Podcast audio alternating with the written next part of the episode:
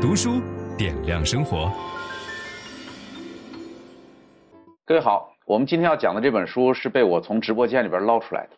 啊，我原来没打算讲，叫《原生家庭木马快筛》，但是那天我请到这本书的作者李新平女士到了我们的直播间以后，哇，满屏都写着这个老师好厉害，这个老师讲得好好，所以我决定请李新平老师来讲讲这本《原生家庭木马快筛》。你好，李老师。好，本老师好，李新平。呃，我观察李新平女士呢，就是她始终在学习，她的人生是不受限制的，你很难去定义她。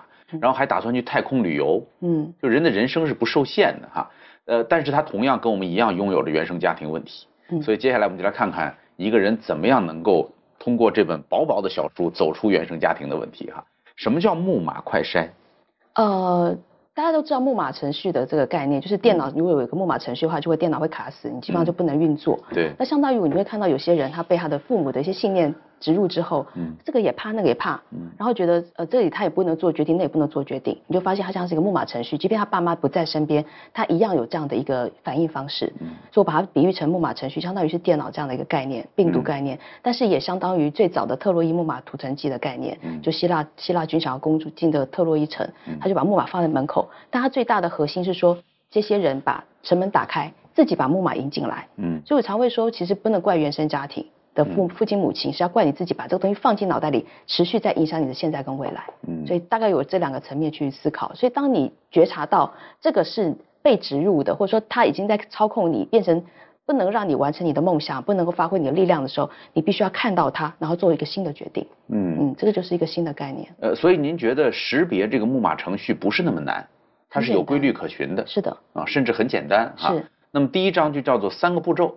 识别这个木马程序，对，您跟大家讲讲这三个步骤。嗯，所以你会发现，就是只要你用很很大的一个幅度来看你原生家庭课题，你就发现你你可以看到一个脉络。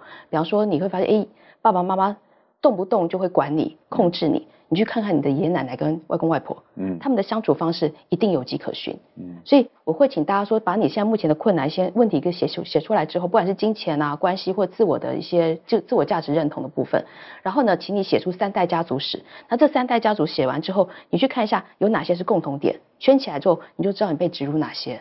这个东西是几乎是全方位，不管是个性、反应方式，包括对金钱的概念，还有对于自己身体的设定，包括你觉得自己哪里不好，有的时候是也是一代代相承，这还不完全是基因的问题，是一种你可能从小就有被植入的一个想法，呃，特别常常被植入的信念就是啊、呃，我不够好，我要成为更好的自己，嗯，那这个是比较容易出问题，就是。当父母给孩子灌上就是你你要更努力哦，要努力勤学好问，然后要更努力的向上的时候，孩子第一个就是那我不够好，我很糟，然后特别是会把孩子做比较的。那一旦觉得不够好的时候，那个东西很难很难，就是他要在建立自信，去来做自己为自己做决定，以及他能够有勇敢的去做每个行行为，几乎是很难的事情，几乎他的自信就打到很底。那你想想看，当年轻的时候被很小的时候被那个自信被打到底的时候，他后面要恢复几乎很难。所以你会发现在职场上面，其实还不一定是学历的问题或能力的问题，这都是气场。你知道气场够大的时候，你好像什么都能做。那你气场不够大，就算你学历再好，你能力再强，你还是会畏畏缩缩，而会拒绝所有的机会。所以我会说，请大家还是清楚的看到原生家庭对你的印记跟封印。一旦你解开之后，你就发现，其实做自己没有那么难，要完成自己的愿望也没那么难。然后呢，当然不是要你说反叛父母，而是说你要成为一个呃一个独立的自己。那个独立就是说你能够。能够活出你自己跟父母完全不同的一个状态，所以第一步是先列出自己的问题。对，我现在遇到的生活困境是什么？嗯。第二步呢是列出三代史，呃，呃，列出你三代家族史。三代家族史，然后找出共同点。我的爸爸妈妈什么时候结婚的？嗯，啊，他们俩过得怎么样，对吧？对，我的爷爷奶奶，嗯，外公外婆是怎么样生活的？嗯，啊，第三步就。第三步就从。你被植入的方程式里面去改写一个相反的方程式。哦，那我得能看到那个方程式。基本上你圈出来就能够找到了。比方说你被植入的是害怕，嗯，或者是你植入的是需要他需要被关注，嗯，所以如果在孩子开始长大的时候，发现有这个意识到这个问题的时候，你要引导爸妈去找到自己的兴趣，嗯，就比方说他真的平常都是非常关注你，他把你当成他人生最大的成就的时候，你要慢慢去帮爸妈找到他的天赋，嗯。不是，现在不是爸妈帮孩子找天赋，是孩子帮爸妈找天赋。嗯，比方说，像我会跟我妈妈说，哎，你其实小时候很喜欢画画，但是因为照顾我们就忘了。嗯，你可不可以现在每天画一幅画？就是看你看到的东西或你看到的花，每画一幅画，你就帮他转移注意力。所以这叫这叫做三步快筛，对，就是先找到你的问题点在哪。嗯、这本书我觉得最大的价值点是什么呢？是它列举出来了原生家庭普遍存在的五种吧？哦，对，五大面相，五种问题，嗯、对吧？我相信这五种问题一讲出来，很多人就会对号入座了，觉得我是哪一种啊？对，有没有一个人会有好几种？呃，大部分都是好几种。哦，会有好几种的。对，基本上有自我的问题的时候，他其他三四个面相一定都会有。哦，对。呃，你咱们一个一个来讲吧。好。第一个面相是面对自我，个人自信。自我存在意义和价值，嗯啊，这种状况的表现方式是什么？蛮多人会有那种不自信，他觉得这个东西就不行，那个不行，或者说他很茫然，我我我不知道我要做什么，我找不到我自己的天赋，嗯等等。然后还有一种情况，他他会反映在金钱上面或工作上面，就其实它是相连的啦。这个自我关系像是地基，然后连到。关系连到工作，连到天赋的认定，还有连到健康，它是像一条线一样，它是一个主线。那当他没有自信的时候，他就不敢做很独特的事情。比方说他，他会最容易常常问的问题是：我现在在做我不喜欢做的事，我该怎么办？对，我该怎么办？嗯、我要怎么？我做我喜欢做的事会不挣钱？大家都叫我要做这个事情，那你就知道他形成一个很大的方程式的错误，就是他认为自己做自己喜欢做的事是不挣钱的。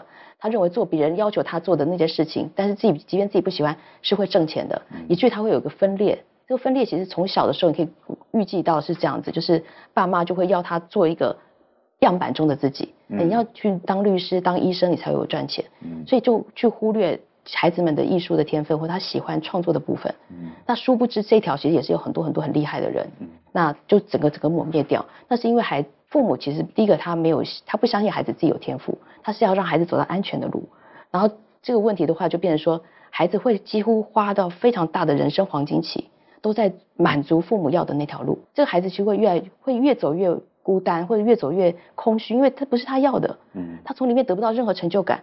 或许他在表面上可以得到很多钱，可是没有成就感，那没有热情，最后走不下去了。他又再套倒回来想自己喜欢什么时候，已经十几二十年了。嗯，所以这是一个很大的一个，我觉得需要大家做修正的部分。因为其实特别现在这种，呃，整个时代的那个游戏规则就完全改变。嗯，所以你没有办法知道，可能有一个艺术家可能瞬间他的画什么，作家也是一样的，非常厉害。呃，我经常跟大家讲一个经济学的原理。嗯，啊，呃，就是你的收入取决于你的可替代性。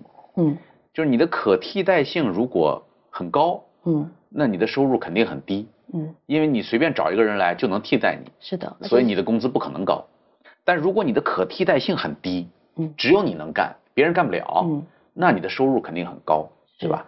但是我们的父母们呢，他们在我们小时候最希望我们活得跟别人差不多，对，呃，我们考一个这样的证，考一个那样的证，最后我们哎拥有了一个身份，跟别人都差不多。实际上，他们是希望我们能够稳妥的去获得一个高的可替代性，然后低收入。嗯嗯，应该说，其实父母他有一个生存焦虑，放在孩子身上，他觉得你如果没有做这些，很容易饿死。对对，然后他他为什么这种生存焦虑？是因为他其实潜意识里面是想说，万一以后我走了，没有你没有一个谋生技能，你怎么活？对，那那是一个很根本的东西，所以我们要看得懂这件事情的时候，你就不会在言语上跟父母冲突。你不会，你不会烦他。对，不会讨厌他，因为他是为你好，他真的是为你好。是。分享知识是一种美德，当我们每一个人都在不断地分享知识给这个社会的时候，我们这个社会将会变得越来越好。所以，如果您喜欢这本书的内容，把它分享到您的朋友圈当中，或者给到您指定的某一个人都可以。您关心谁，就把知识分享给他。谢谢。本音档是由樊登读书小草远志提供。解锁本书精华解读全集，请搜寻 triple w 打 d u s h u 点 com 打 t w。